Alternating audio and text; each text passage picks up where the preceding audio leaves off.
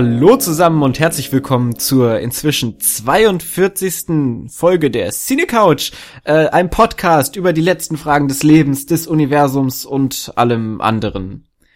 Wir sind heute mal transmedial, deshalb äh, fangen wir erstmal mit der Vorstellung an. Da hört ihr gleich nämlich eine unbekannte Stimme. Fangen wir erstmal mit der Bekannten an, das ist der Daniel. Einen wunderschönen guten Abend. Und jetzt die unbekannte Stimme, das ist der äh, Sebastian oder Stu, wie man ihn im Internet noch antreffen kann. Hallo Sebastian.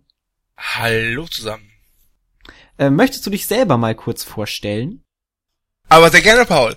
Ähm, ich bin Sebastian, ich bin auch bekannt als du. Ich bin unterwegs bei unter anderem Cinema Forever und mein Haus- und Hofblog sind die drei Muscheln. Ja, so viel dazu. Äh, ich bin Fan der Cinecoach und deswegen darf ich Paul vorstellen.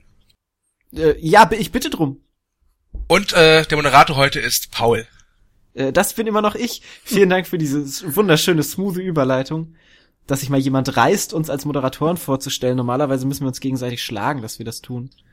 ähm, so, es, es kann unter anderem sein, dass diverse technische Probleme auftreten. Wenn ihr nichts hört die ganze Folge über, heißt das, dass wir sehr viel Glück hatten oder dass wir sehr gut sind. Hm. Im Zweifelsfall beides. Höchstwahrscheinlich. Aber ihr habt ja mittlerweile schon gehört, dass wir heute keine Kosten und Mühen gescheut haben, um uns endlich mal kompetente Verstärkung einzukaufen. Das ist richtig. Und die anderen haben wir jetzt einfach mal wegrationalisiert. Ähm, das ist richtig. Wir haben uns erfahrene Film, Erfahrung, erfahrene Filmerfahrungswunderschön dazu geholt. Der Sebastian kennt sich mit Filmen wahrscheinlich besser aus als wir alle zusammen. Schätzungsweise. Schätzungsweise. Ja. Ersten Hochrechnungen zufolge. Ähm, ach ja, tu ich Und das? Ist, glaube ich, Sebastian, bist du noch da?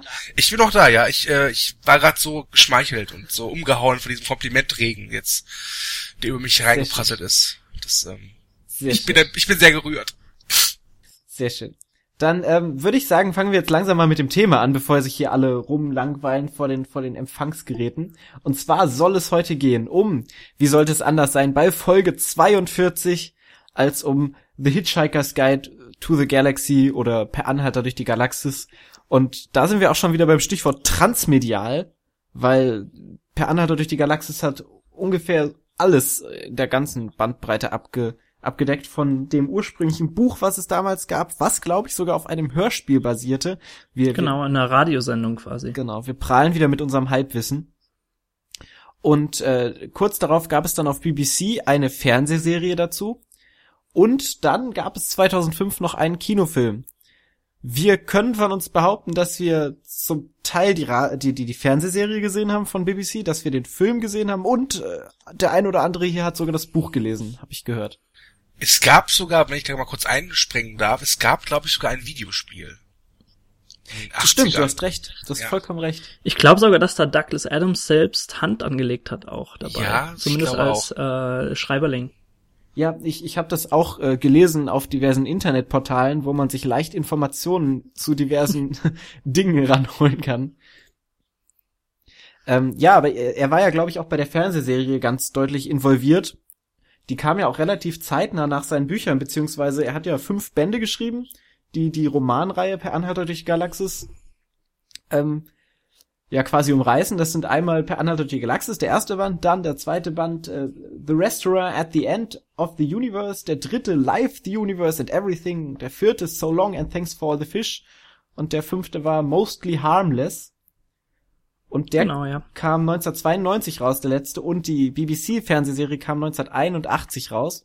Das heißt, man sieht, dass da einige Zeit vergangen ist, bevor diese Reihe überhaupt komplett zu Ende war.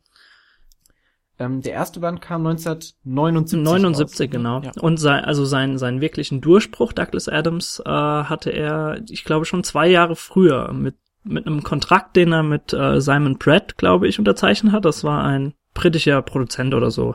Ist auch völlig egal jetzt. Aber äh, da ging es eben um diese äh, viel besagte Science-Fiction-Radiosendung namens The Hitchhiker's Guide to the Galaxy. Genau. Und der, das wurde dann quasi eben zwei Jahre später, aber auch in einer stark veränderten Form äh, als Trilogie in Buchform veröffentlicht. Und äh, du hast ja schon gesagt, äh, ich habe gerade gesagt Trilogie, du hast gesagt, da sind fünf Bände rausgekommen. Ja. Und der Anhalter gilt tatsächlich so als einzige vierbändige Trilogie in fünf Teilen. genau, ja. Und, und hat auch unglaubliches Kultpotenzial. Ähm, jetzt muss ich kurz meinen Kalender checken.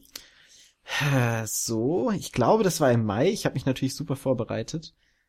Und zwar war es der 25. Mai. Jedes Jahr.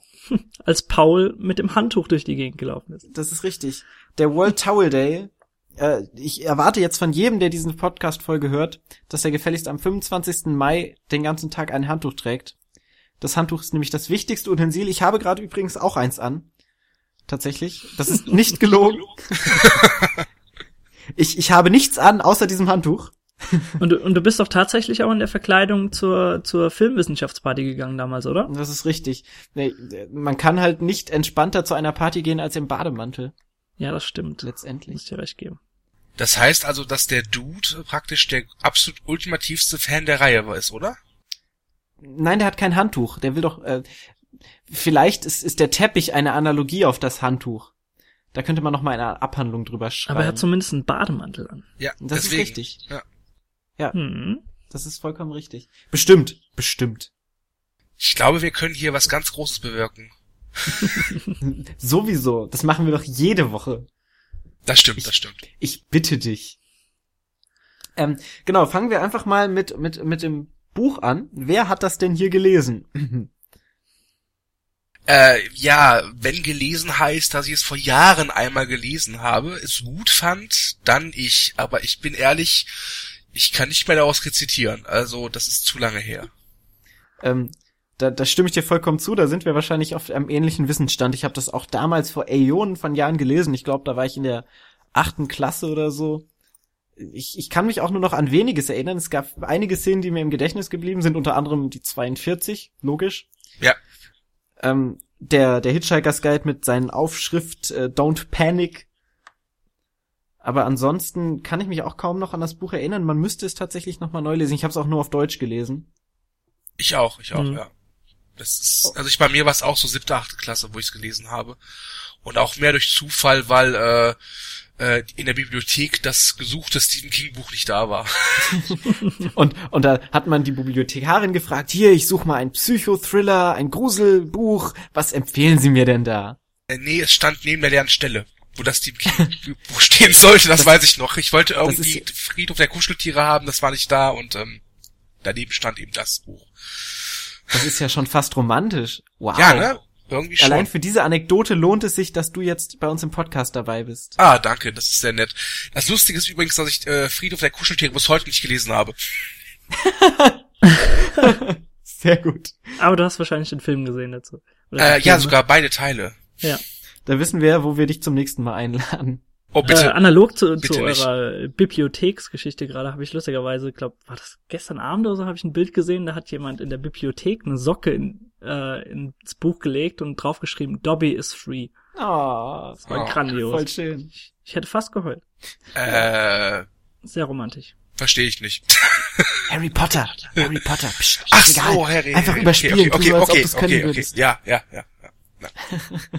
Genau, also ihr habt beide die, die, das Buch quasi gelesen und ich bin so der einzige Fachidiot eigentlich für den Film. Ich habe das Buch nicht gese äh, gelesen, ich habe die, die BBC-Serie äh, keine Minute gesehen, dafür eben den Film, ich glaube, achtmal, neunmal oder so. Ach je. ähm, also ich kann dann mit meinem äh, mit meinem Fachwissen für den Film ein bisschen prahlen, aber ihr könnt dann natürlich auch höchst kompetent immer reinwerfen, oh nee, das war besser im Buch. Und äh, vielleicht, vielleicht noch mal äh, zu Douglas Adams. Kurz, also wie gesagt, ist ein Brite, meine ich, ne? Äh, Ja, Ja. ich meine auch, ja. Ein Brite und er hat halt mit diesem Buch damals Maßstäbe in der Comedy-Literatur gesetzt, was dann auch, wie gesagt, einen großen Kultfaktor hatte. Ähm, ich bin ja immer noch großer Fan von Terry Pratchett, Hm. der so ein bisschen als, als geistiger Nachfolger von Douglas Adams in Fantasy-Form gilt, die ja auch in ähnlicher Form geschrieben haben, einfach immer mit sehr viel Mischung aus infantilem und leichtem Humor gemischt mit doch anspruchsvollen Humor, der dann auch mal zum Nachdenken ist. Was ja gerade bei Douglas Adams mit seinen ganzen Logik-Rätselspielen, die er da macht, wo ja viel Humoröses rausgezogen wird, wo wir wahrscheinlich später auch noch mal drauf einkommen, äh, eingehen, womit er spielt, was ich grandios finde. Äh, wir können auch vielleicht noch ein paar Worte so über den allgemeinen Schreibstil verlieren. Da habe ich mir nämlich äh, kompetent, wie ich bin, ein bisschen was angelesen. Sehr und äh, das trifft ja auch einfach auf den Film äh, zu. Da können wir natürlich auch an einzelnen Punkten dann einsteigen, aber es ist grundsätzlich auch immer so, dass er diesen stark sarkastischen oder satirischen Grundton einfach hat, den, äh, was der Film natürlich auch hat. Und äh, die Romane haben, glaube, könnt mich gern verbessern, wenn ihr da was Besseres wisst, aber haben, haben meist so ein Setting in so völlig übertreten, fremdartigen Welten gewählt. Ja. Das, äh, das passt ja auch sehr zu Terry Pratchett, zu der Analogie, die du gerade aufgezeigt hast. Und äh, ja, diese Welten, die einfach fast bis zur Absurdität einfach überzeichnet sind. Ja, also da muss ich jetzt spontan an diese eine Welt denken, wo er dann auf diesen, ach Gott, ich habe seinen Namen vergessen. Äh, Moment, Moment, ich muss kurz mein Gedächtnis aufrufen. Ähm, Ähm. Hallo, hier ist dein Gedächtnis. Meintest du etwa Arthur Dent? Fast. Okay. Bei, bei Arthur Dent muss ich übrigens immer an Zahnpasta denken. Ja, ich auch. Ähm, nein, ich meinte, es ist Lati Bartfast. Ach je. Und zwar ist das Du meinst, ist das Bill Nighy? Äh, ja, Film? genau, das ist Bill Nighy im Film. Und zwar ist das der Weltenerschaffer, Ja, genau, genau. äh, wo wir gerade bei absurden Themen sind, Ja. wo der, der einfach ganze Welten baut für unter anderem weiße Mäuse und dann Arthur Dent durch seine, durch seine Firma quasi führt, wo er an der Welt geschraubt hat und ihm erzählt, wie er, wie gerne er Fjorde entworfen hat. Was übrigens eine sehr, sehr schöne Szene im Film ist. Grandios. Und äh, Paul macht dich nicht drüber lustig, das ist eine echte Marktlücke, habe ich gehört. Fjorde. bauen. Fjorde. Nee, Welten erschaffen. Ach so. Ja, und er dann davon, Äh. davon erzählt, wie er für Norwegen einen Preis bekommen hat. Das fand Genau. ich wunderschön. um dazu nochmal jetzt zurückzukommen, äh, das Interessante ist jetzt einfach, dass, dass sich seine Welten, so absurd die auch sind, in so gewissen verschiedenen, sagen wir mal, Bezugssystemen kaum von unserem Leben oder, oder so vom normalen Leben unterscheiden. Was man jetzt beispielsweise bei Per Anhalter durch die Galaxis vor allem so an der Bürokratie beispielsweise sieht oder so an Wirtschaftssystemen. Ja. Das ist sehr, sehr schön. Äh, was mir auch noch aufgefallen ist, äh, ist meist so ein ganz auffällig so eine Kombination von dieser maschinellen, fast also so ganz detailreichen philosophischen Fachsimpelei immer mit einer in Verbindung mit so Banalitäten oder Alltäglichkeiten. Das ist ja so quasi dieser leichte infantile Humor, den ich vorhin angesprochen habe, mit halt diesen Logikspielen. Genau. Grandios, vor allen Dingen als Philosophiestudent habe ich da natürlich sehr viel Spaß daran gehabt, auch wenn da die Philosophen selber vorkommen. Ähm, kommen, ich weiß gar nicht, im Buch kommen da Philosophen vor. Also ich habe sie in der Serie, die habe ich jetzt mal kurz durchgeskippt nochmal, da kommen die Philosophen dann auch vor, als es dann um die Frage nach dem Sinn des Lebens geht. Ähm, sollten wir vielleicht, fällt mir gerade noch ein, überhaupt erstmal was zur Geschichte sagen. Worum es geht. Möchte sich jemand berufen fühlen von euch, kurz was, die grobe Zusammenfassung der Geschichte zu, zu, zum Besten zu geben? Sebastian, das willst du doch bestimmt machen, oder? Äh, äh, natürlich, natürlich, natürlich. Äh, so, so, sofern ich mich erinnere, geht es um äh, Arthur Dent, der äh, äh, in einem kleinen Haus wohnt, was abgerissen werden soll, weil eine Umgehungsstraße gebaut werden soll. Ähm, und ich und dann kommt sein Freund vorbei, Ford Perfect. Ist das richtig? Genau. Heißt? Ja, Ford, das ist richtig. Ford Perfect, genau. Äh, der im Buch äh, rothaarig ist. Äh, und ich glaube, im Film wird er vom Rapper Mos Def gespielt. Genau. Und der überredet ihn noch einmal äh, in den Pub zu gehen und äh, erzählt ihm halt eben, dass die Welt untergehen wird. Und dann erfährt Arthur, dass sein bester Freund äh, ein Außerirdischer ist und dass die Welt zerstört wird. Ja, und dann wird die Welt auch zerstört und die beiden reisen wie Anhalter durch die Galaxis. Das ist die ganz grobe Erklärung. Genau, lustigerweise wird die Welt zerstört, weil wiederum eine Umgehungsstraße Genau. durch, durch das Sonnensystem der Erde gebaut werden soll. Und die Erde ist nun mal leider im Weg. Genau. Und, und es hat ja keiner in den letzten 300 Jahren äh, die Bescheide in der Alpha Centauri, Internation genau, internationalen Alpha Centauri Gesellschaft nachgeschaut und äh, Beschwerde eingereicht. Das ist Hat die ja Boshaftigkeit der Bürokratie, finde ich. Das ist, das ist so, ich glaube, es war das erste Mal, dass ich beim Buch wirklich laut gelacht habe, als ich das gelesen habe. Äh, mit welcher Nonchalance da einfach gesagt wird, ja, es tut uns leid, aber sie hatten 300 Jahre Zeit, dagegen Einspruch zu erheben. Es tut mir leid und tschüss, bumpf. Das Ja. äh, ist großartig. Das ist eben auch das, was Daniel gerade angesprochen hat, diese Absurdität gepaart mit dieser Realitätsbezogenheit, Gedöns, Ding. Äh, mich würde jetzt mal gern interessieren, äh, was denn so die BBC-Serie auszeichnet oder ob man da überhaupt aussprechen, äh, sagen kann, dass, dass die sich durch irgendwas auszeichnet. Ähm, ich habe ja schon äh, so leicht durchgehört, dass er die nicht so ganz grandios findet, beide, oder? Was? Nein, ich finde die grandios. Ja, okay. Dann erzähl mal bitte. Ja, Sebastian, du wolltest gerade was sagen. Äh, ich finde die nett. Ich finde die nicht grandios, ich finde die nett. Ich mag diesen Stil, dieser, man sieht halt alles, alles ist halt künstlich, man sieht halt, dass, ähm, fällt mir der Name nicht ein, der zweiköpfige Mann, Paul, wie heißt der nochmal? Safford Bebelbrox. Genau, Bebelbrox, dass der halt eben wirklich so einen Gummikopf auf der Schulter hat, aber das, das, hat, das hat Charme. Aber das ja. hat genau den Charme, äh, den die Neuverfilmung, wie ich finde, nicht hat. Ähm, da, da stimme ich dir vollkommen zu. Das habe ich hier auch als eine der ersten äh, Notizen. Obacht, man passe auf Notizen. habe ich hier stehen Trash Charm und äh, das ist einfach also für 19 also die Serie kam ja 1981 raus. Da war man international auf einem ganz anderen Standard schon. Ähm, das hat erinnert mich immer so ein bisschen an diese ganze Monty Python Geschichte, ja. die ja zehn Jahre früher auch Filme rausgebracht haben, die genau mit diesem gleichen Trash Charm einfach ja. äh, rüberkamen. Ja was das Ganze sehr liebenswert gemacht hat. Ja. Wenn ich mich nicht äh, irre, war er doch sogar in einer Splittergruppe von Monty Python aktiv, oder Douglas Adams? Das weiß das ich nicht. Sein? Da bin ich wirklich überfragt. Äh, ich habe mal gehört, äh, ich habe das mal gelesen in so, so einer Seite, die man ab und zu aufruft, um Wissen äh, sich zu erkunden. Äh, oh, Piki, von der habe ich auch gehört. Ja, äh, Pikivedia oder so, glaube ich, heißt die. ähm, ich habe mal gehört, dass der auch bei Doctor Who mitgearbeitet haben soll aber da will ich mich nicht für, äh, für verbürgen. Ich bin nämlich weder Dr. Who noch Dr. Adams Experte. Ja, also ich habe noch nie eine Folge gesehen von Dr. Who, aber ich glaube, du hast tatsächlich recht. Also der hat einige wenige Serien äh, Folgen hat er, glaube ich, geschrieben. Aber es würde ja auch äh, jetzt zu Monty Python nochmal zurückzukommen, das würde ja auch humortechnisch ganz gut passen. Äh, weil auf jeden Fall. Die auf, auf einer Fall. ähnlichen Wellenlänge sind. Ähm, zum Thema Trash-Charm wollte ich gerade noch sagen, dass man einfach auch viele Sachen wirklich sehr schön sieht, wenn zum Beispiel diese äh, Leute Glatzen tragen und man sieht, dass diese Glatze aufgeklebt ist und man noch diese Ränder leicht erahnen kann, wo die künstliche Glatze aufhört und, und die richtige Haut anfängt. Und ja, das, das gepaart mit dieser, mit diesem Science-Fiction-artigen, also so Science-Fiction-Trash ist ja immer wunderschön, was die dann für modische Accessoires raussuchen und für Klamotten alle anhaben, das ist grandios. Ja, also wunderschön also gegen die Mode in der Serie äh, sah die reale Mode der 80er echt schick aus. Das muss man auch mal sagen. Das ist, das ist auch eine Kunst. Das ist, muss man mal sagen. Also Chapeau.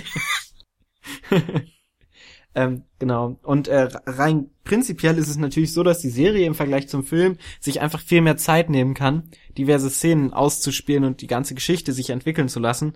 Die ganze Serie sind sechs Folgen, glaube ich, produziert worden, die alle so um die 30 Minuten lang gehen. Und sogar glaube ich genau 30 Minuten. Und vielleicht ein kleiner Fun Fact hier zwischendurch. In Deutschland lief die Serie, glaube ich, auch. Und da war sie aber gekürzt. Die war jeweils um zwei Minuten gekürzt, aber nicht, weil jetzt irgendwie Zensur, sondern weil das deutsche Fernsehen äh, eine einheitliche Länge von 28, 28 Minuten bevorzugt. Deswegen. Oh Mann. Ja. Ach, diese, diese ordnungsfanatischen Deutschen immer, das ist grausam. Schlimm, ne? Ja. Ähm, auf jeden Fall war es so, dass da sogar der erste, die, die ersten beiden Bände drin waren. So, also soweit ich weiß, war The Restaurant at the End of the Universe auch mit drin in der Serie. Also ich kann mich zumindest im Buch nicht dran erinnern, dass sie am Ende von Per Anhalt durch die Galaxis auf die prähistorische Erde versetzt werden. Und das ist am Ende der Folge äh, der, der Serie so. Mhm, okay. Also ich glaube, dass, äh, dass in der Tat die ersten zwei Bücher frühstücken, glaube ich, die, die komplette Hörspielserie von damals ab. Okay. So war das. Also von daher wird es schon passen, ja, wenn du das so sagst. So dann klappen. Genau, aber rein prinzipiell, wie gesagt, ist es so, dass die Serie sich sehr Zeit, sehr viel Zeit nimmt und großen, großen Fokus darauf setzt auf die Dialoge zwischen den Figuren und auf dieser ganzen Erklärung dieser Welten und der, der, ja, quasi Inhaltszusammenfassung, was halt im Hitchhiker's Guide through the Galaxy, also in dem, in dem Buch steht, das wird alles sehr genau rausgearbeitet und diese ganzen Logik-Sachen und so weiter. Und das finde ich sehr schön, weil das ja auch das ist, was den Film, äh, was, was das Buch im Zentrum ausmacht. Da Fühlt ich sich jemand von euch berufen, darauf äh, nee, zu reagieren? Nee, ich, ich, äh, das, das hast du so schön gesagt, ich stimme dir zu. Sehr schön.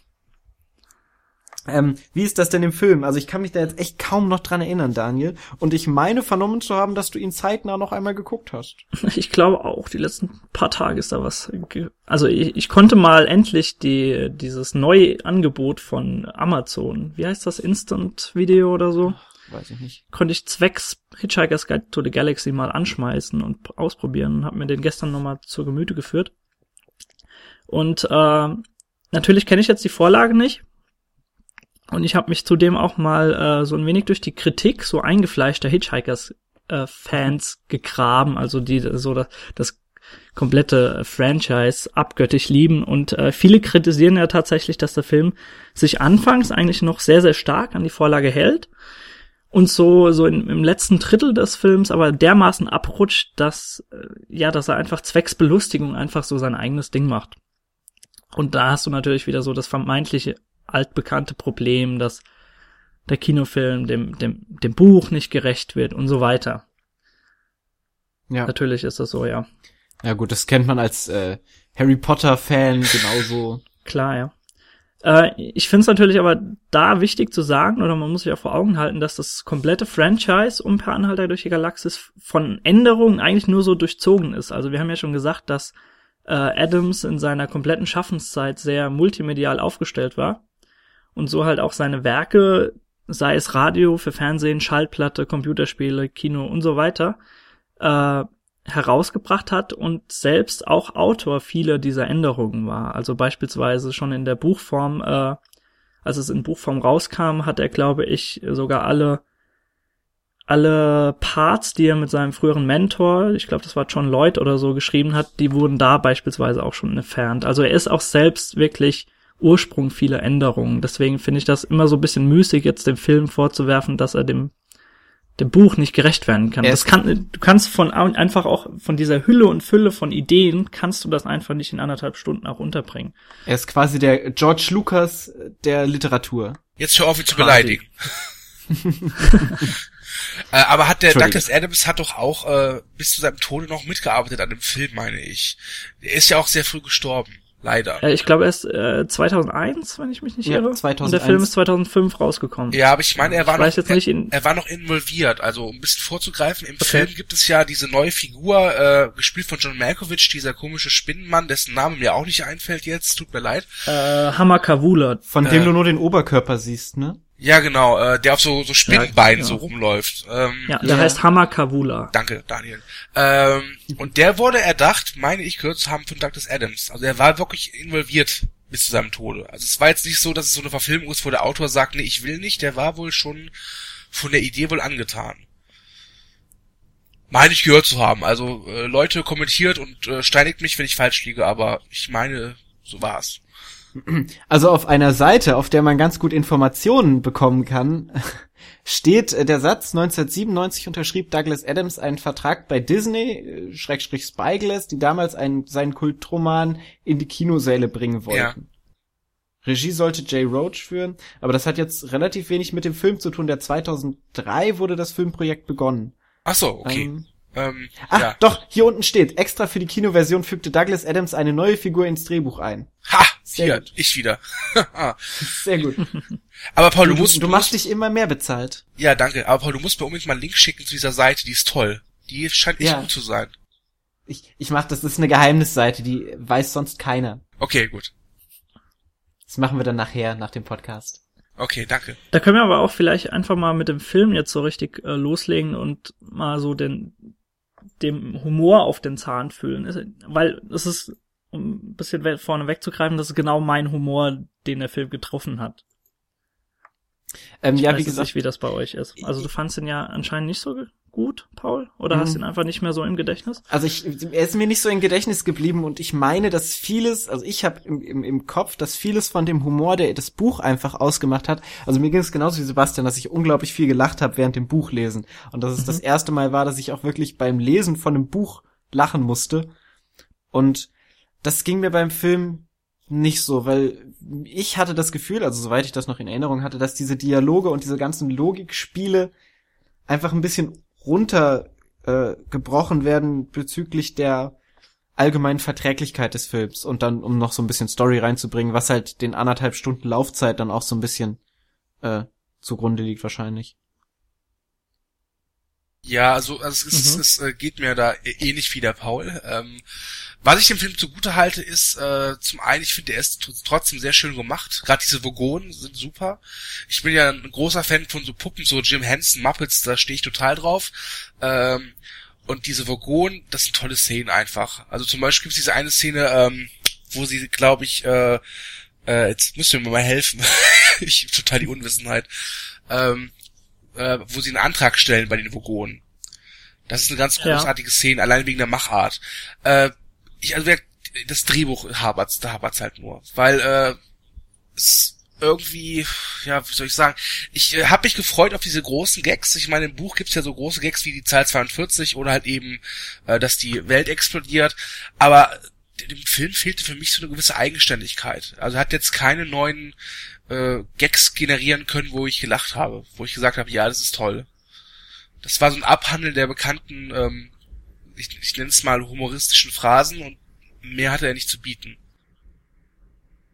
Ähm, was, was, woran ich mich erinnern kann, ist, dass ich Marvin da einfach auch nicht so toll fand. Obwohl er natürlich von, von dem wunderschönen Warwick Davis, den einige, wo wir gerade wieder bei Harry Potter waren, ähm, der den Professor Flitwick ja auch verkörpert. Und den Killer Kobold Libration, oder wie das ausgesprochen wird. Nicht zu vergessen. Natürlich. Der äh, hat auf jeden Fall Marvin gespielt und den fand ich jetzt, hm, ich fand den im Film, glaube ich, nicht so gut, meine ich. Auch so von der, von der Aufmachung her, wie er aussah und, und so. Mich hat er an Alpha erinnert, diesen komischen Roboter der Power Rangers.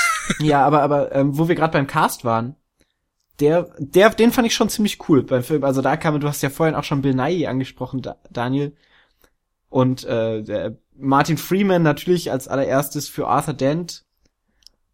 Die bezaubernde Zoe Deschanel natürlich noch. Genau, Richard Griffith ist äh, auch mit von der Partie, der hat, glaube ich, aber nur eine Stimmrolle und so, aber das sind schon alles Rollen, die man, äh, beziehungsweise Personen, die man kennt, vor allen Dingen, wenn man gerade im Brit britischen, im britischen genau, Film. Du musst, auf, du musst, was das angeht, natürlich noch erwähnen, wer äh, Beeble Brooks verkörpert. Natürlich, äh, natürlich Sam Rockwell. Genau. genau. Aber der macht genau das großartig, finde ich. Das ist, ja. das ist für mich, glaube ich, darstellerisch der Beste. Aber der hat mir am besten gefallen. Also nach dieser Rolle habe ich ihn lieben gelernt und seitdem äh, finde ich ihn immer, egal was er macht, äh, ob das Seven Psychos oder sonst was ist, finde ich ihn immer grandios. Aber ja. dort in sonst was wurde so das Herz für ihn geweckt. Ähm, aber da muss, müsst ihr mir gerade auch nochmal auf die Sprünge helfen. Wie war das denn da mit dem Kopf? Also im Buch und in der Serie hat Zaphod Babelbrox ja zwei Köpfe. War das ja. so, dass war, war das im Film nicht so, dass der sich ständig verändert hat? Also dass er dass er irgendwie so kurz sich geschüttelt hat und dann mit einer anderen Stimme gesprochen hat? Äh, das so? kann ich kann ich dir sagen. Und zwar hatte er dauerhaft zwei, quasi zwei Köpfe mhm. und äh, er hat quasi sein sein halbes Gehirn so outgesourced zwecks äh, der Tatsache, dass er quasi Präsident des Universums wurde und äh, da dachte er so ein, einzelne Eigenschaften seines Charakters äh, stehen einem Präsidenten quasi nicht so gut äh, zu Gesicht und das hat er dann quasi so in dieses zweite Gesicht verbannt, was, was er so am Hals trägt. Ich weiß mhm. jetzt nicht, wie das in den Vorlagen gelöst ist, ob das auch so beschrieben ist.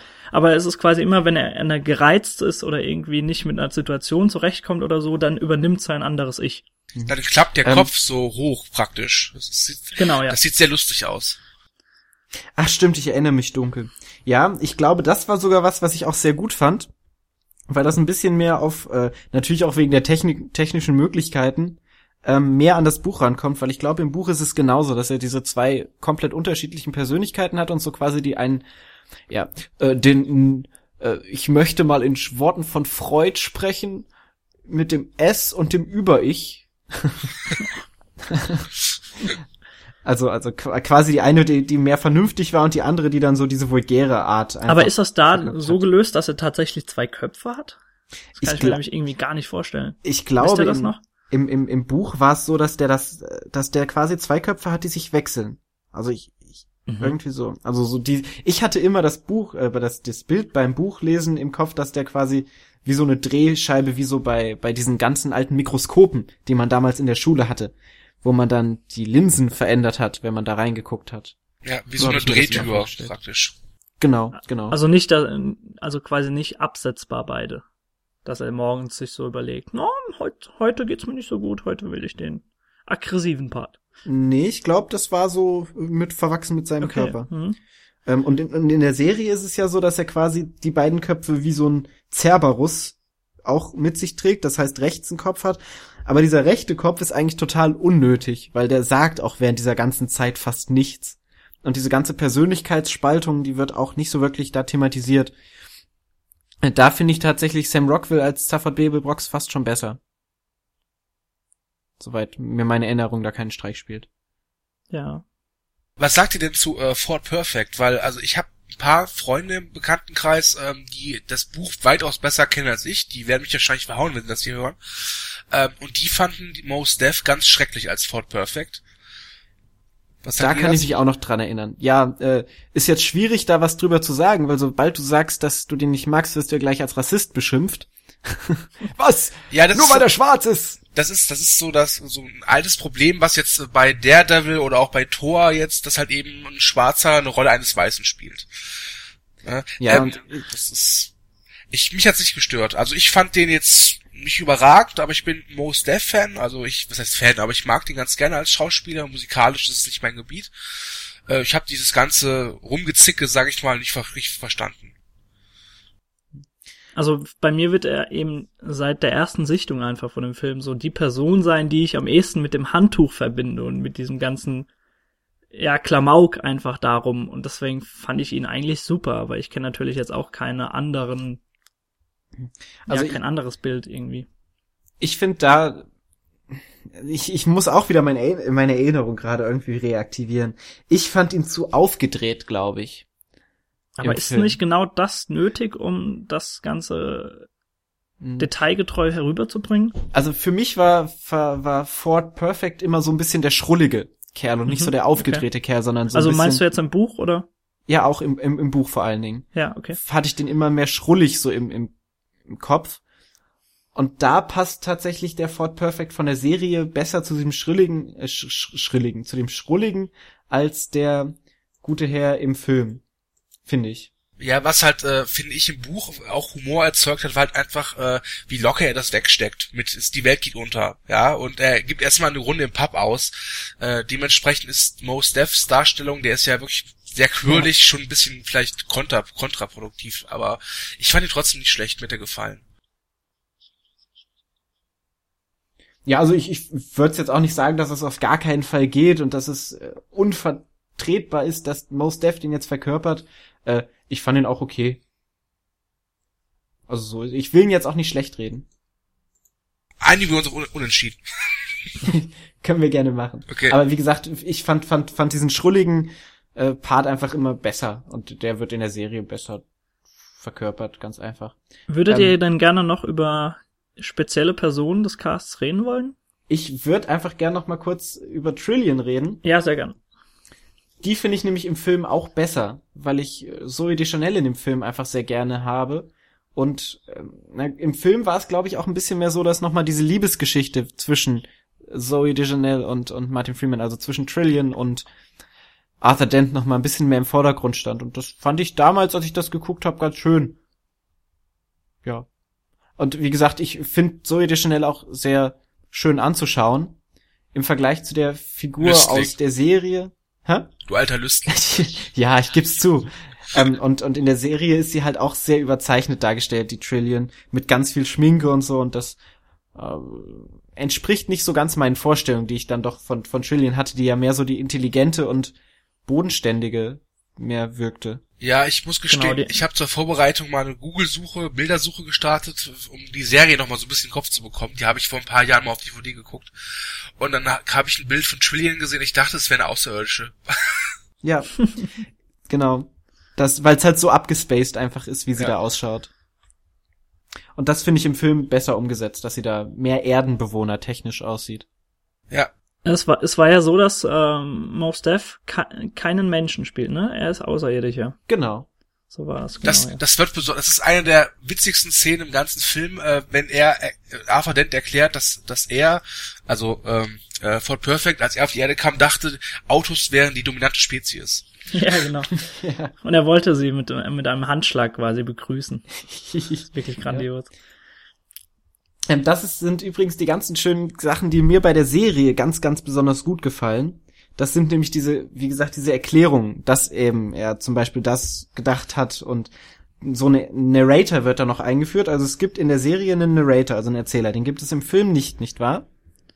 Äh, äh, lass mich kurz überlegen. Ich glaube schon, doch, oder? Doch, doch. Äh, weil du du hast quasi den den hier den Hitchhiker's Guide mhm. und dadurch wird quasi ein äh, eine Erzählerstimme etabliert. Aber die ist dann diegetisch durch den Hitchhiker's Guide äh, eingebunden. Genau. Aber äh, du siehst, also du hörst sie quasi nicht nur in den Szenen, in denen sie quasi das rausholen, ja. sondern äh, er ist schon äh, präsent im Film eigentlich. Okay. Also es ist schon eine Erzählerstimme da, das unterscheidet sich dann nicht so sehr. Hm, okay. Na gut, in, also in der Serie ist es auf jeden Fall so, dass die Folgen immer anfangen mit der Erzählerstimme und auch immer enden, glaube ich, sogar mit der Erzählerstimme. Mhm. Also auf jeden Fall fangen sie immer an mit der Erzählerstimme, die dann immer noch mal so einen kurzen Einblick gibt, was passiert ist, weil es wie gesagt eine Serie war. Und ähm, da wird halt auch unglaublich schön mit gespielt. Also es gibt dann die Szene, wo sie auf diesen Planeten fahren wo dann diese Weltenbauer quasi da drauf sind, wo dann die beiden Atomraketen auf sie zufliegen, was auch eine wunderschöne Szene ist, überall, im Buch, im Film und in der Serie, wo dann die beiden Atomraketen durch den Zufalls-Unwahrscheinlichkeitsgenerator zu einem Blumentopf und einem Wal verwandelt werden.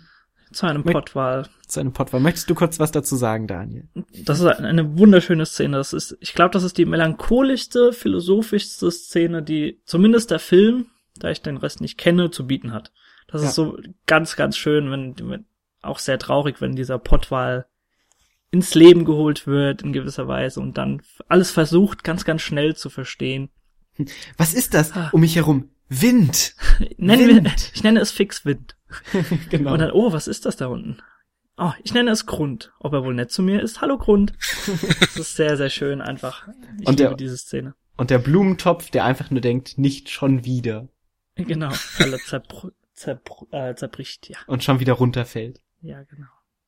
Ähm, und im Folge dessen gibt es ja auch einen kleinen Tumult auf dem Weltraumschiff. Äh, und da erzählt dann der Erzähler von wegen, ja, und die Atomraketen rasen auf das äh, Raumschiff zu.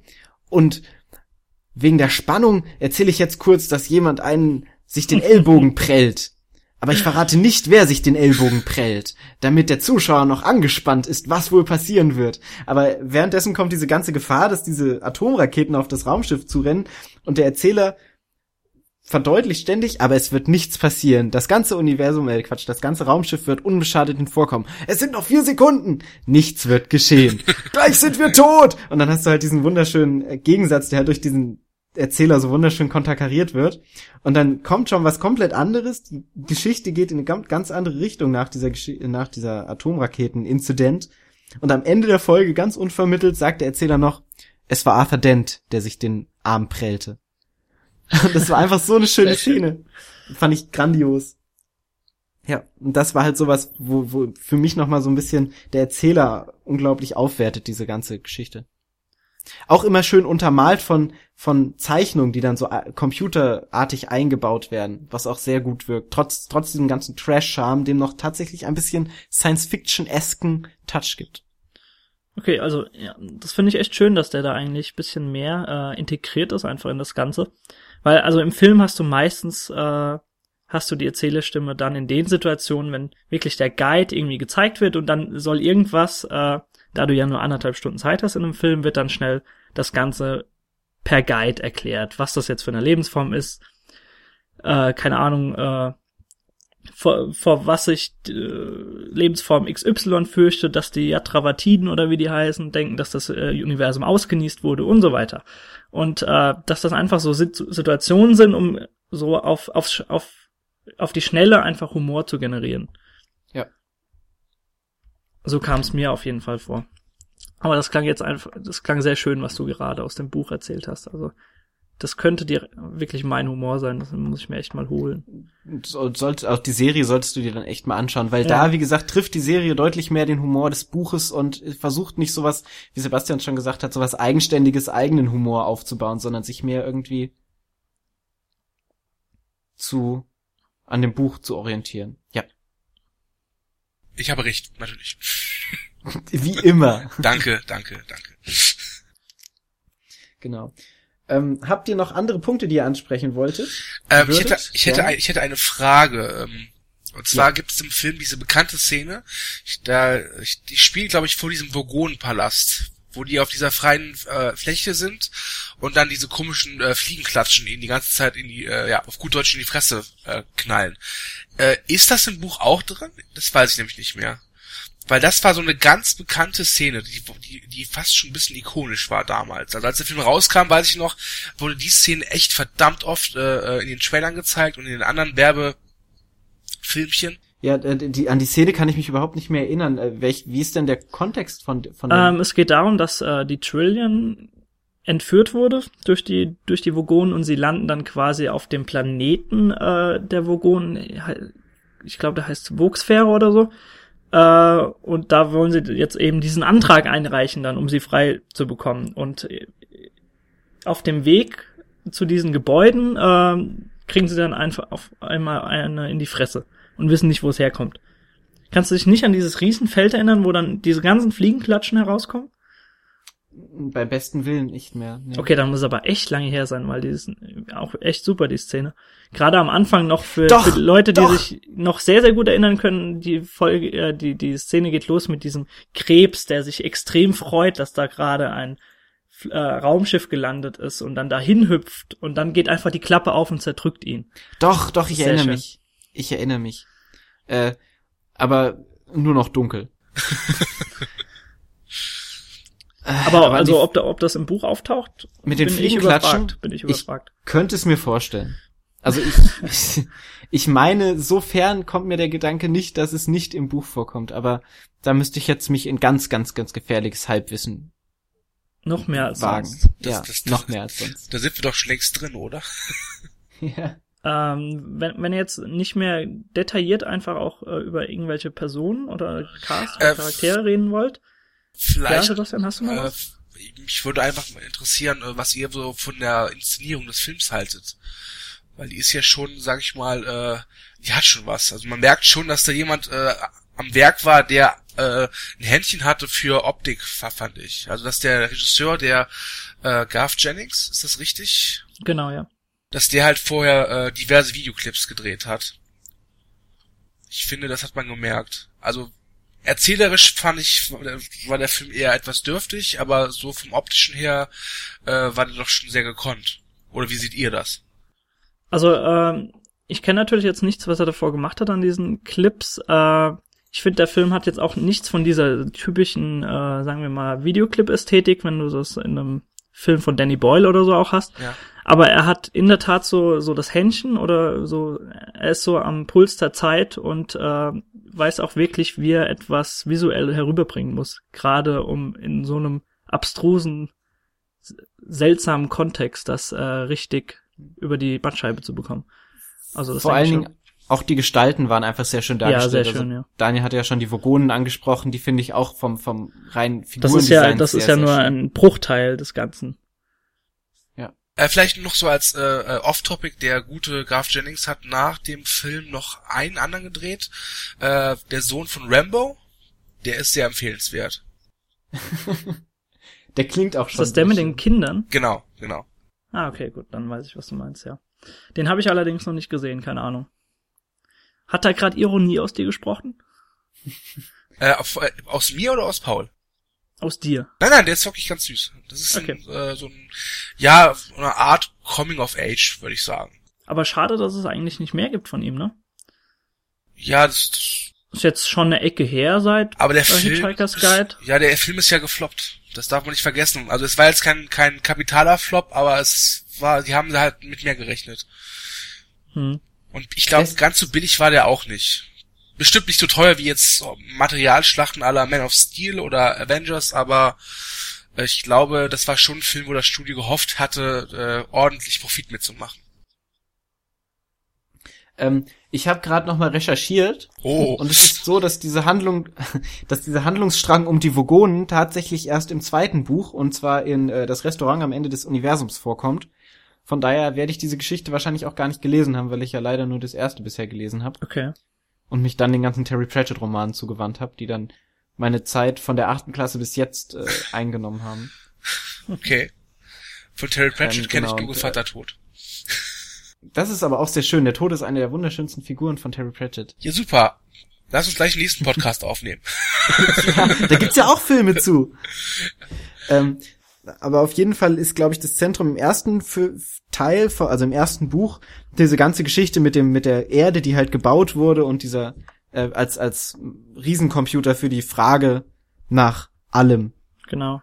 Deep Thought meinst du, ne? Genau. Äh, ne, beziehungsweise Deep Thought ist ja der Vorgänger von der Erde. Also Deep Also Thought. ich, ich meinte jetzt den, den, den Roboter, ne? ja, genau, genau.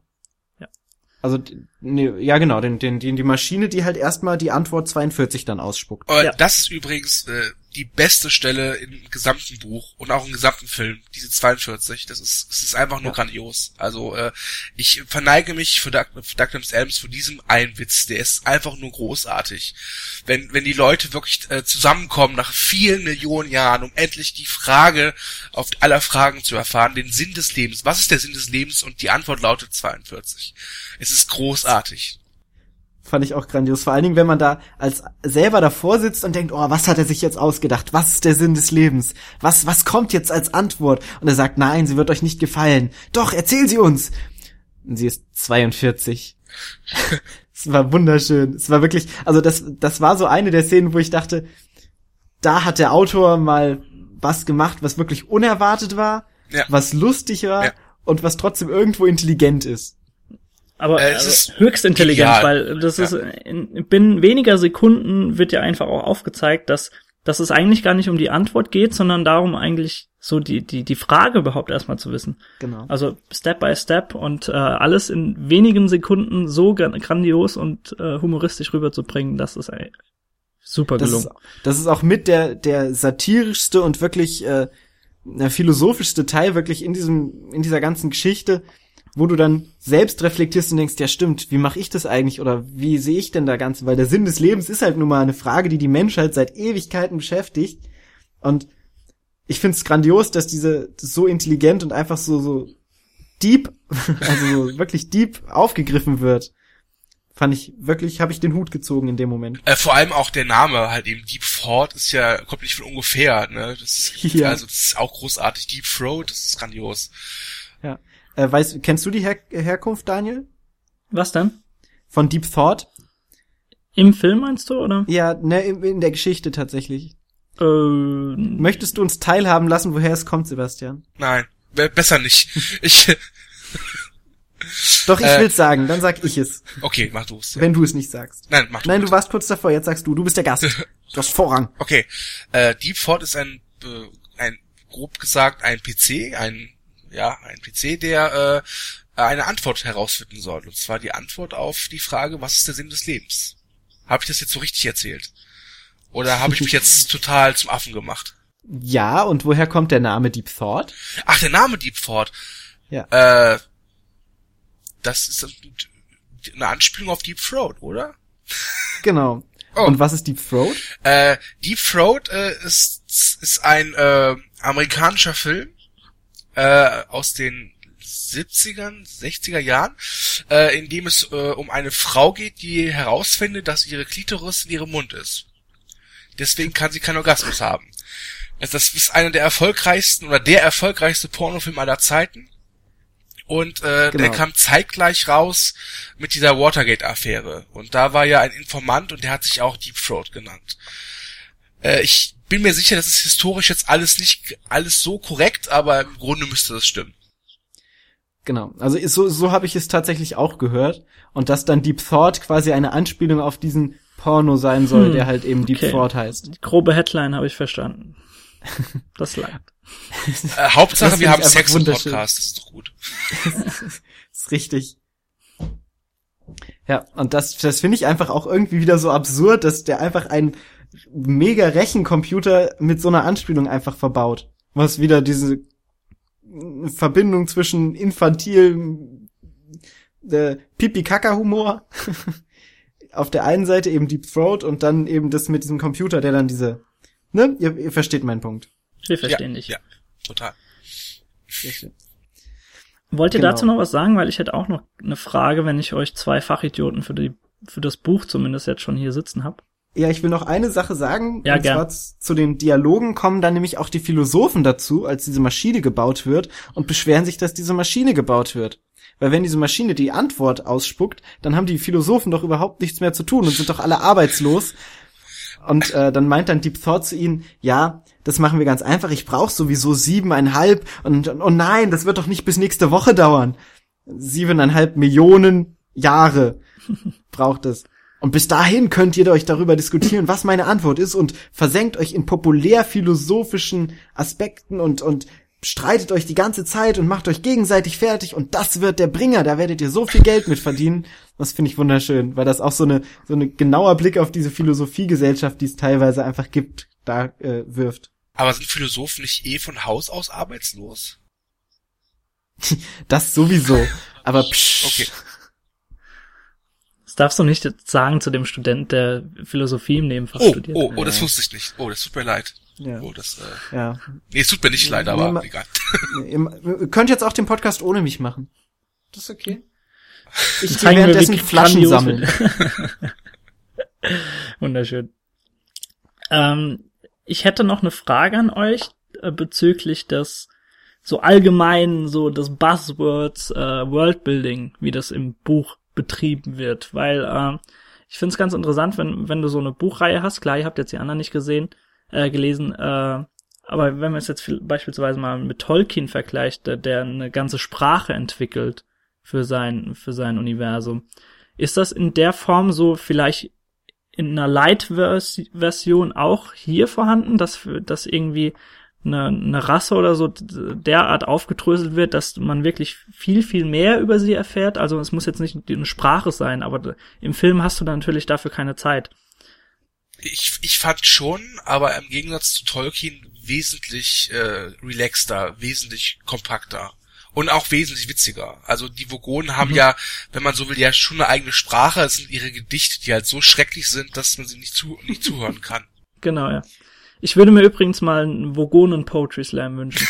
ja, Ich habe tatsächlich, es, es, es gab jetzt bei bei QWERTY gab's ein Vogonen Poetry T-Shirt. Dann habe ich mir kurz überlegt, ob ich mir das kaufe und damit beim nächsten Poetry Slam auftrete.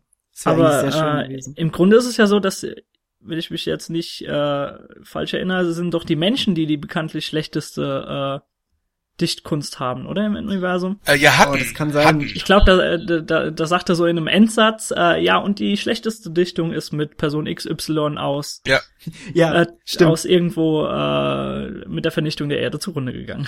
genau. Ja. Das ist sehr schön. Und Ähm, wenn wir selbst da keine innere Blutung bekommen, wenn wir Menschen reden hören, dann dürfte das bei Aber es war ja eine spezielle Person, die diese Dichtkunst genau, hatte. ja, stimmt. Von daher, vielleicht hatten wir einfach Glück und haben diese noch nicht gehört. ähm, Wäre aber Ich- trotzdem sehr, sehr schön. Ja, ich, ich finde aber beim Worldbuilding ist, äh, das, das Kompakt ist nämlich ein gutes Stichwort. Weil dieser ganze Per Anhalt durch die Galaxis Geschichte ist ja sehr gimmickhaft einfach aufgebaut. Dass du eben immer diese kleinen Lexikon-Einträge quasi hast und dann dieser Babelfisch zum Beispiel. Da braucht halt auch nicht viel, um da noch mehr zu erzählen, sondern es ist halt ein Fisch, den steckst du dir ins Ohr. Da wird kurz erklärt, wie der mit der Gehirnmatrix per, da werden irgendwelche Fachbegriffe vom Stapel gelassen Ja. und du als Zuschauer denkst, ja, das stimmt, vollkommen. äh, das Das vielleicht noch klingt intelligent. Ja, das ist übrigens auch eine Stärke von Adams, dass er diese Fachbegriffe so äh, so äh, einbindet, dass es immer komisch klingt. Also äh, diese Erklärung, wie der Babelfisch äh, funktioniert, hier Gehirnmatrix, das, das ist so absurd, aber ist äh, auch wieder äh, griffig und äh, es wirkt in diesem Kosmos, wo es spielt, auch irgendwie authentisch. Aber so als äh, Otto Normalbürger klingt das einfach so herrlich skurril und absurd, dass es echt ein Spaß ist, das zu lesen. Und, und, und Douglas Adams schafft es halt auch so unglaublich intelligent zu wirken. Wo du halt denkst, ja, der Mann ist intelligent, der weiß was, und dann versinkst du halt sofort in diese Geschichte, weil du denkst, der Mann ist ein Genie. Ja, genau. So. Ja, man muss sich nur intelligent verkaufen, Paul, gell? Ja, genau. Ich find's nicht schlimmer, als wenn ich ein Buch lese und ich ein, denke, dieses Buch ist dümmer als ich. Du hast Ich, finde es auch immer bei Filmen sehr schlimm, wenn ich, wenn ich merke in der Inszen Inszenierung, dass mich der Regisseur gerade verarschen will. Ja. Also ich wisst ihr ungefähr, was ich meine. Be beispielsweise jemand, der das überhaupt nicht macht und deswegen ich ihn auch gern, ganz grandios finde, ist beispielsweise äh, Quentin Tarantino, bei dem dann die ja, die, die Killer dann einfach über alltägliche Dinge reden, so wie es einfach im normalen Leben auch wäre. Die gehen dann auch nicht hin und bereden, während sie irgendwie einen Mord oder so vorbereiten, wie sie das alles machen, sondern die reden dann eben über Fußmassagen. Ja, er, er, oder Like a Virgin. Er, er gibt diesen äh, diesen Klischee besetzten Figuren so ein bisschen äh, Realität zurück, find, fand ich immer. Genau, ja. Und das ist ja mittlerweile auch, kann man sagen, Standard. Also mittlerweile ist es doch eigentlich so, wenn du einen Film siehst mit Killer und die Killer unterhalten sich übers Killen, ist das schon wieder, wirkt das fast schon frischer, als wenn Killer über Fußmassagen reden. Das stimmt. Aber darum soll es ja auch gar nicht im Zentrum gehen. wir müssen an die Zeit denken, Leute. Ja, ja. Da können wir. Über Fußmassagen kann man immer reden. Da, da, da muss ich jetzt gleich auch noch Scott Pilgrim einbringen, damit, Bloß damit nicht. ich jetzt mit deinem Quentin Tarantino gleichziehen kann. Äh, ich finde Edgar Wright übrigens total super, das wollte ich hier nochmal anmerken. Sehr schön. Du kannst gerne wiederkommen. äh, ja, gerne. Jederzeit. Reden wir dann über Edgar White?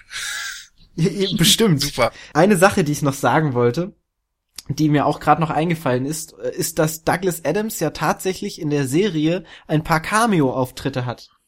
Ach, tatsächlich ist das so? Tatsächlich ist das so. Und zwar ist es so, dass ähm, es geht um Geld kurz in, in, in der Serie. Ich habe zu dem Zeitpunkt, also ich, ich habe das nochmal durchgeskippt und habe diese Szene nochmal gesehen, deshalb habe ich aber leider den Kontext auch nicht mehr ganz im, im Kopf. Aber es geht auf jeden Fall um Geld und dann sieht man, wie jemand Geld wegschmeißt und nackt ins Bar, äh, in, ins Meer rein. Ach genau, es geht darum, woher kommen die Menschen und das, als die Menschen von den, von den Bäumen heruntergestiegen sind, dass da die ganze Dramatik angefangen hat und dass die Leute eigentlich auf den Bäumen hätten bleiben sollen. Und dann äh, erzählt der Erzähler, dass manche Menschen noch meinen, dass es die Bäume auch schon das Falsche waren, dass die Menschen eigentlich zurück ins Meer gehören. Und da sieht man dann von, von hinten einen nackten Menschen, der Geld von sich wegschmeißt und langsam ins Meer streitet. Und das ist tatsächlich Douglas Adams, der langsam ins Meer schreitet. Wunderbar. Und man sieht seinen Hintern. Aber der hat ja mehrere Cameos in der Serie. Sogar. Ja, genau. Aber das war so die prägnanteste, Ja. weil nackteste Okay, ja. Szene. Ja.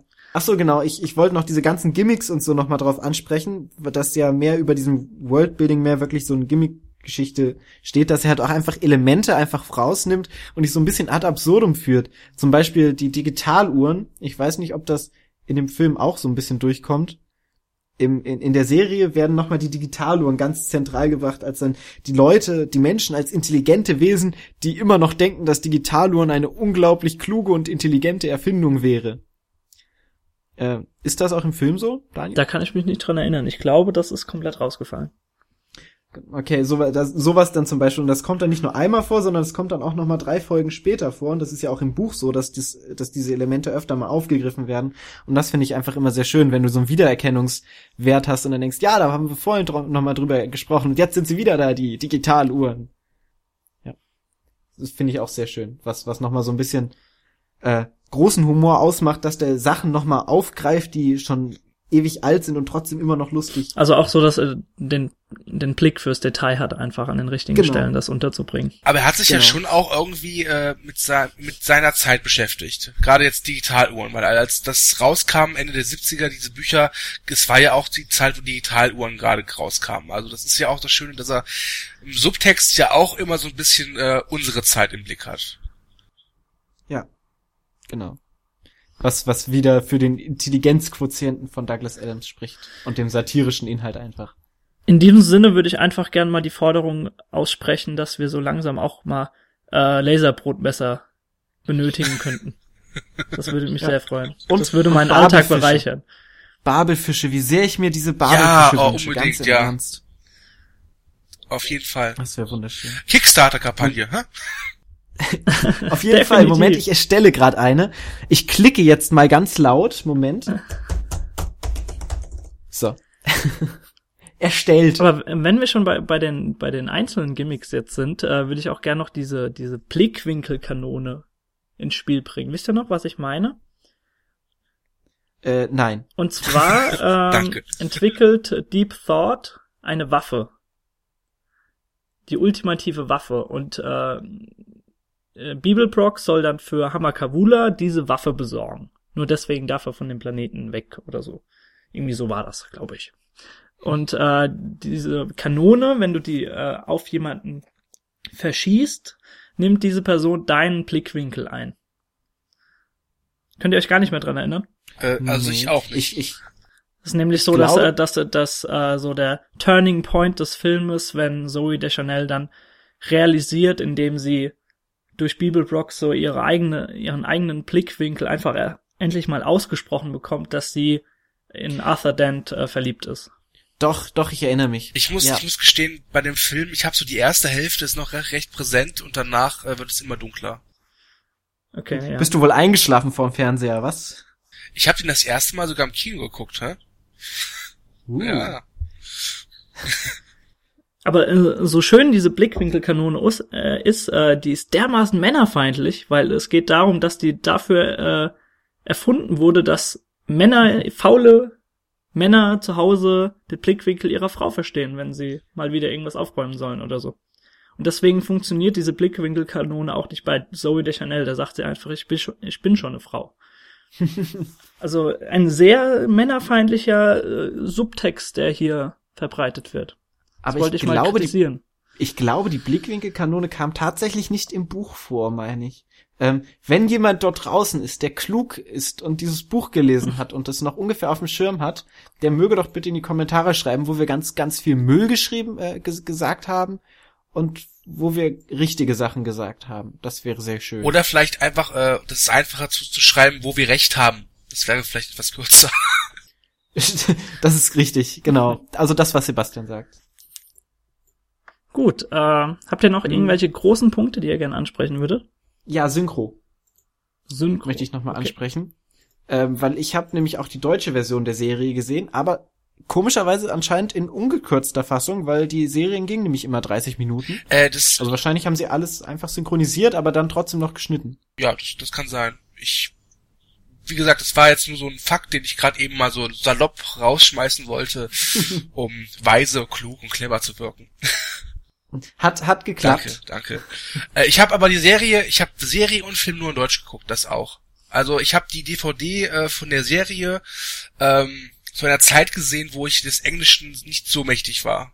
Deswegen nur in Deutsch. Ja.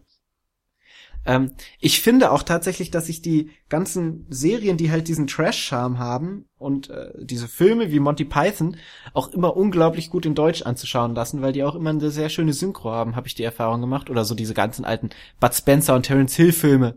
Die sind auch wunderschön synchronisiert. Ja, bei, bei mir ist es einfach auch der Fakt, dass du mit diesem Monty Python Humor auf Deutsch einfach aufgewachsen bist. Ja. Also wie Ja. Sebastian gerade gesagt hat, ich konnte damals kein Englisch und lustigerweise habe ich jetzt auch, ich habe vorhin ja schon erwähnt, dass ich den Film Per Anhalter durch die Galaxis, glaube ich, jetzt echt schon acht oder neun Mal gesehen habe und trotzdem immer auf Deutsch.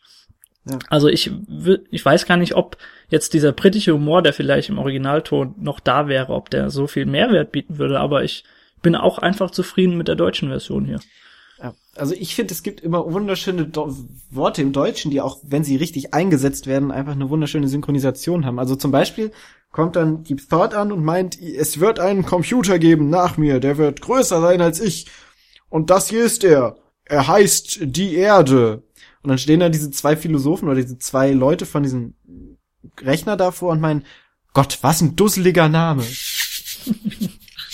Das finde ich einfach sehr schön, weil das Wort dusselig wunderschön ist. Das kommt viel zu selten heute vor. Das ist viel zu sehr aus dem Wortschatz entglitten. Oder auch mit Wortspielen wird wunderschön hantiert, wenn dann zum Beispiel Zaffert Babelbrox dann unter Beschuss steht von den Wachen, die dann äh, von den Mäusen da angeheuert werden, dass die nicht fliehen können. Ähm, dann, dann wollen sie über irgendwas reden und dann tritt Zaffert Babelbrox raus. Okay, schieß los! Und er fängt dann halt an loszuschießen. Und dann meint er, nein, nein, nein, stopp, nicht schießen. Oh, Entschuldigung, das war ein Missverständnis. Sagt dann der Polizist noch so ganz nett im saloppen Ton. Finde ich auch wunderschön. Ja. Sehr schön. Ja, also Und eigentlich saß ich, eig, Entschuldigung, eigentlich saß ich noch die ganze Zeit vor dieser Serie und hab geguckt und hab gedacht, boah, das wäre ein Zitat, was ich mir mitschreiben könnte und dann im Podcast cool unterbringen könnte und das wäre auch noch eins. Eigentlich hätte ich diese ganzen Dialoge mitschreiben können und, und als Zitate im Podcast verwenden wollen. Weil die alle so grandios sind. Wenn wir das am Ende am Donnerstag hören, hast du bestimmt überall irgendwas reingeschnitten. Und ich schreibe Romane. Ja, in, in Buntstiften. Aber es ist noch keiner veröffentlicht worden. Deshalb bin ich ganz mieser Laune. Ja, wahrscheinlich. So mit einem komplett anderen Mikro. So wahrscheinlich. ganz seltsam. Ja. Äh, du wolltest noch was sagen, Sebastian? Ich habe es wieder vergessen. Nein! Verdammt! Äh, ach so, ich, äh, ich, äh, ähm, ich wollte nur sagen, dass ich allgemein jetzt kein großer Synchrono Synchronhasser bin. Also ähm, es gibt so ein paar äh, Sachen, wo die Synchro echt misslungen ist, aber es gibt dafür auch verdammt viele gute Synchronisationen. Also ich finde, äh, dass man auch mal sagen muss, dass Deutschland, was äh, die Synchronisation betrifft, echt ein tolles Land ist. So, das wollte ich doch mal gesagt haben. So. Ja, du hast auch in anderen Ländern, äh, in Frankreich, wenn du da mal vor 20 Jahren geguckt hast, da, da war Fehlanzeige, was äh, Synchros anging. Da, da Ja. wurden die Filme dann, klar, für Puristen ist das super, da wurden die Filme dann im O-Ton mit Untertitel gezeigt, aber du hast heutzutage echt noch in vielen Kinos keine Synchro anständige, zumindest keine anständige Synchronisation. Und da muss ich dir echt recht geben. Also wir sind echt gut betucht, was das angeht hier in Deutschland. Wobei ich mich ein bisschen ärgere, weil man einfach merkt, wie zum Beispiel die ganzen Skandinavier, die ja keine Synchronisation haben, sondern die dann halt die Filme in Englisch mit Untertiteln sehen, dass die eine unglaublich englische, englischen Sprachschatz in jungen Jahren schon aufbauen. Und das fehlt Hm. mir so ein bisschen, weil ich mir sehr schwer tue, Englisch zu lernen und, und mir sehr viel Mühe gebe. Und wenn ich mir denke, dass ich das früher einfach hätte anders aufnehmen können, wenn ich halt früher diese ganzen Untertitel mit äh, englischen O-Ton-Filme geschaut hätte, finde ich das ein bisschen schade. Yeah, da hast du right. Also ich gebe auch ehrlich zu, ich habe Englisch gelernt dank DVD. Also als DVDs rauskamen, äh, war so, uch, was ist denn das, englische Tonspur? Und dann hat man halt eben gesehen, ach, das klingt ja ganz anders. Oder äh, gerade so Serien wie, wie die Simpsons Genau, oder ja. South Park sind halt dafür prädestiniert, weil man muss auch ehrlich sein, es gibt einfach äh, Gags, die kann man nicht übersetzen. Ja, Es gerade bei, gerade bei Simpsons und South Park ist das wirklich so, Ja. ja. So, Aber, ja, sprich. äh, ich, ich wollte nur sagen, äh, ich wollte ein bisschen auf Moderator machen und sagen, aber das ist ja nicht das Thema des heutigen Podcasts. Wow, du lernst dazu. Danke, danke. Wir sind auch fast durch, oder? Mit der Zeit Also- sind wir sowieso wieder ferner liefen. Genau. Ähm, ja, genau. Eigentlich könnten wir uns nur wiederholen, wenn wir jetzt noch ein paar, also ein paar Story-Geschichten noch äh, rausholen, wie das zum Beispiel mit den weißen Mäusen und so, dass die dann ja eigentlich die Erde als Supercomputer gebaut haben und so, was ja dieses Absurdi, diese Absurdität nochmal verdeutlicht. Genau, also wir Menschen sind auch nur die drittintelligenteste Lebensform auf der Erde, glaube ich, nach Mäusen Nach und weißen nach Mäusen und Delfinen. Delfinen. Genau. die uns immer wieder versucht haben, Ja. darauf hinzuweisen, dass die Welt untergeht. Genau. Wunderschön. Aber sie haben wenigstens da, äh, Danke gesagt zum Schluss. Ne? Also sie waren. ja, thanks for all the fish. Delfine sind gut erzogen. Das stimmt. Ach, eigentlich könnte man wirklich den ganzen Podcast damit füllen, was, was an tollen Ideen in Per Anhalter durch die Galaxis drin ist. Äh, vielleicht äh, sollten wir es vielleicht aber auch so machen, dass jeder vielleicht noch mal kurz so seine Meinung wiedergibt, was zu Buch, äh, also beziehungsweise wir beide zum Buch, Serie und Film. Und dann einfach vielleicht die Empfehlung aussprechen, dass der Zuhörer das alles mal konsumiert. Ja, Das klingt Statt alles nachzuerzählen. Das ja, danke. Ich das mich gerade auch total intelligent. Ja, dann tun wir das doch. Und wenn keiner mehr Punkte hat, würde Genau. ich sagen, ist das dann auch der Abschluss von dem Podcast. Ja. Das ist schon irgendwie traurig jetzt, oder? Ein bisschen. Es war gerade so gemütlich auf eurer Couch. Ja, Das Modell Pitcast. nimm dir, nimm dir noch einen Schluck unseres Champagners, den wir für dich bereitgestellt haben. Nur das Oh, Beste das- für unsere Gäste. Greif dir noch ein, ein, ein, ein Krabben, äh, Sandwich und ein bisschen Kaviar. Äh, könnte euer Lakai mit dem Federfächer vielleicht ein bisschen weiter fächern? Diese, die Luft Ja, Jan, fächer mal weiter jetzt. Das ist echt so. Ah, danke, danke. Ah, perfekt. Äh, Wunderschön. Gut, dann. Werden wir Ich durch, mache hier oder? gerade den Moderator, merke ich gerade, deswegen tut mir leid. Das ist vollkommen okay. Das ist vollkommen okay. Bei uns Wir ist sind, es ja auch wir nur sind der, ein Kollektiv. Da der Moderator ist ja immer nur der am Anfang kurz die Einleitung sagt und dann am Ende verschwimmt das ja sowieso immer so ein bisschen. Genau. Ah, nach dem Motto, wir sind Legion, wir sind viele. Das ist richtig, genau. Ähm, dann würde ich aber vorschlagen, da du der Gast bist, darfst du anfangen. Ha! ha, oh, das ist nett. Äh, ich mach's ganz kurz. Also, äh, das Buch äh, je auf jeden Fall lesen. Also, wenn ihr nur ein bisschen was übrig habt für, für lustige Bücher, müsst ihr das lesen. Also, da, also äh, von mir aus als E-Book oder wie man heute sonst Bücher konsumiert, äh, es ist, es ist ein grandioses Buch. Also vergesst äh, hier Fifty Shades of Grey, das könnt ihr auch noch später lesen. Lest Douglas Adams auf jeden Fall. Serie ist auf DVD erschienen. Die DVD, zumindest die Fassung, die ich gesehen habe, ist ziemlich miserabel vom Bild und vom Ton, trotzdem sehenswert. der Film, muss ich sagen, ach, der kommt so oft im Fernsehen, guckt einfach nach, wann der das nächste Mal irgendwie auf Sat 1 oder Pro 7 kommt und guckt euch den an. Das, das, das müsste reichen. So, Ende. Gut. Äh, ja. Kann ich weitermachen? Daniel? Ähm, Ja.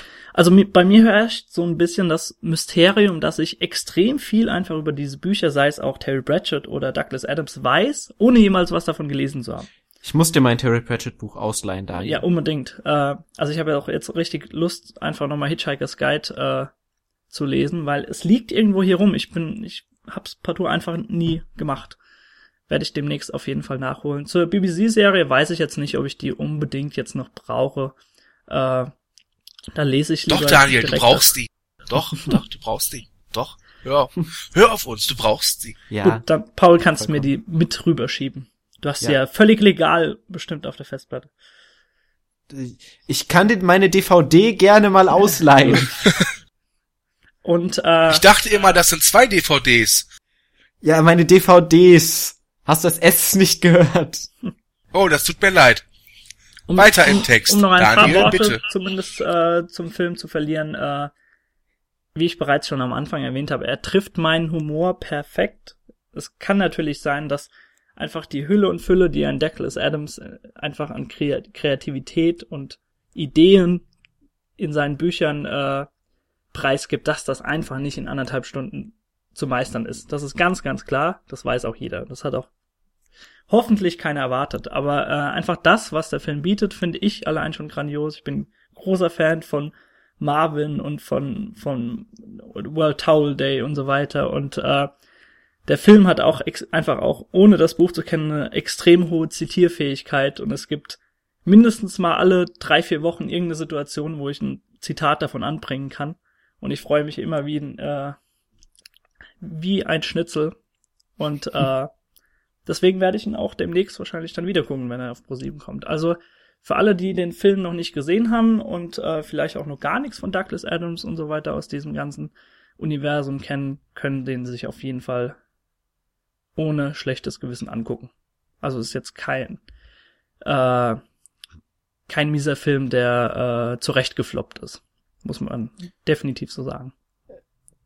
Den, dem würde ich mich glatt direkt anschließen und sagen, dass der Film einfach ein wirklich schöner Film ist, wo man sich einfach mal einen Abend hinsetzen kann, den lustig, leicht, locker verbringen kann.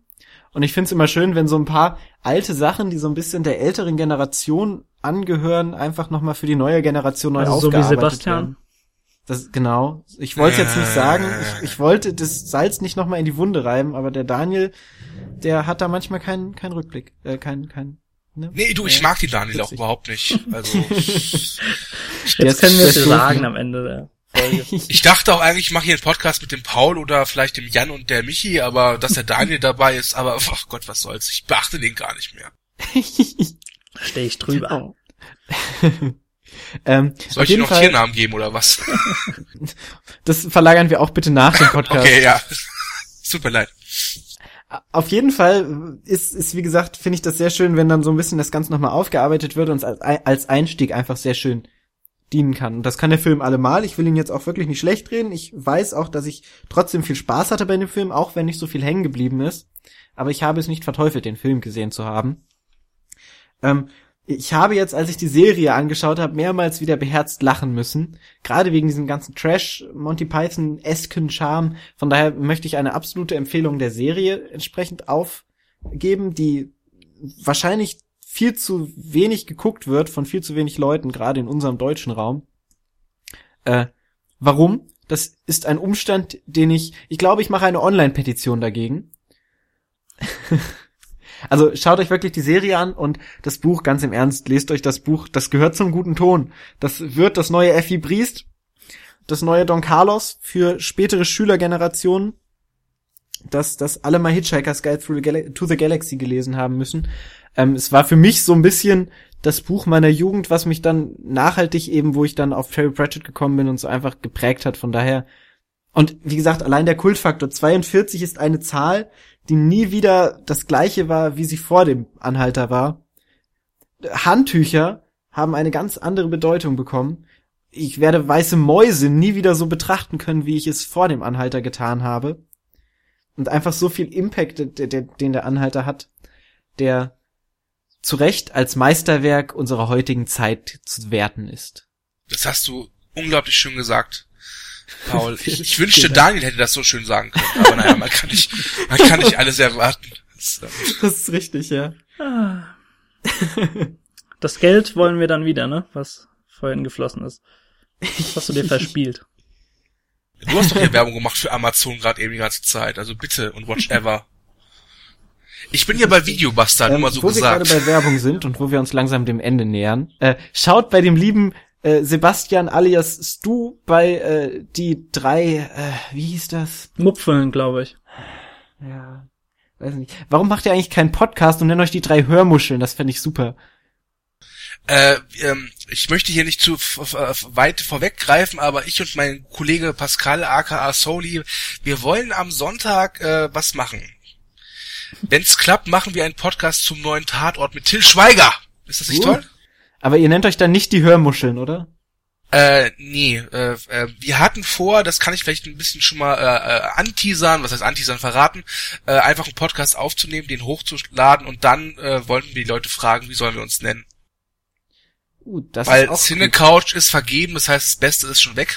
Ähm, Watchman ist wieder frei. Yeah, das ist, das ist so gewöhnlich. äh, ja. Wie wär's mit Wir mögen Daniel nicht? Das wäre ein schöner Name. Der ist super, den würde ich mir direkt anhören. ja. Ähm, wir werden diese Seite auch nochmal verlinken. Das heißt, für alle, die die drei Muscheln noch nicht kennen, die können dann äh, dort vorbeistolpern und äh, sich belesen und äh, mit klugen und intelligenten Reviews, die es im Internet leider viel zu wenig und viel zu selten gibt, dort bekommt ihr sie. Und wir haben auch ein Gewinnspiel. Das ist jetzt nur mal so gesagt. Also wir haben ein ganz neues Gewinnspiel da gerade. Also nur so. genau. Ähm, Ansonsten könnt ihr natürlich auch bei uns vorbeischauen auf äh, Oder nochmal bei den drei Muscheln, das ist auch schön. Jetzt still! auf auf, auf cinecouch.net auf äh, iTunes könnt ihr uns auch gerne anhören. Da möchte ich an dieser Stelle nochmal ein großes Dankeschön an die drei Leute, drei oder fünf? Wir haben fünf. An die, an die fünf Leute, die uns bei iTunes bewertet haben. Wir haben endlich eine offizielle iTunes-Bewertung. Jawohl! Vielen Dank! Genau. Sogar fünf von fünf Sternen. Grandios. Gerne Grandios so weitermachen, und, äh, wenn ihr weniger gebt, bitte gar nichts. Wollte ich gerade sagen, ihr könnt euch jetzt aber nicht auf diesen Lorbeeren ausruhen, sondern wir fordern von euch, dass ihr weitermacht und uns weiter bewertet. Genau. Das wäre uns, wär uns ein, ein, eine Herzensangelegenheit. Und wie gesagt, ihr dürft natürlich auch gerne kommentieren. Äh, habt ihr das Buch gelesen? Habt ihr die Serie gesehen? Wie findet ihr das alles? Äh, wird der Film dem Ganzen gerecht? Und so weiter und so weiter. Möchtet ihr uns kennenlernen? genau. Wer soll euer Herzblatt sein? Genau. Gut, dann war's ja. das für heute, oder? Äh, ich denke auch. Es war ja, mir äh, schon Ehre, mit euch diesen Podcast. Wir haben wir die Stunde wieder maßlos überzogen. Ja. Ja, aber der Daniel quatscht einfach zu viel. ich komme nicht auf den Punkt. Mit dem kann man nicht arbeiten. Ist, ja. äh, aber darf ich vielleicht noch äh, zum Ende ja, sagen, ich danke für die Einladung. Es war sehr nett mit euch. Sehr gerne. Ja, vielen lieben Dank, dass äh, du da warst, dass du dir die Zeit und die Mühe genommen hast, dich auf diesen Podcast gewissenhaft vorzubereiten und mit uns mitzusprechen. Ich danke auch nochmal Wikipedia. genau. Psst, jetzt hast du es verraten. Ach verdammt, ja, verdammt. Ah, sorry. Das schneide ich, schneide ich raus nachher. So, draußen ist es dunkel geworden. Der Sebastian muss noch einkaufen gehen. Das heißt, wir beenden das Ganze an dieser Stelle. Genau. Und sehen, hören vielmehr uns nächste Woche wieder. Genau, bei Folge 43 dann. Genau. Macht es gut. gut. Tschüss. Tschüss. Tschüss.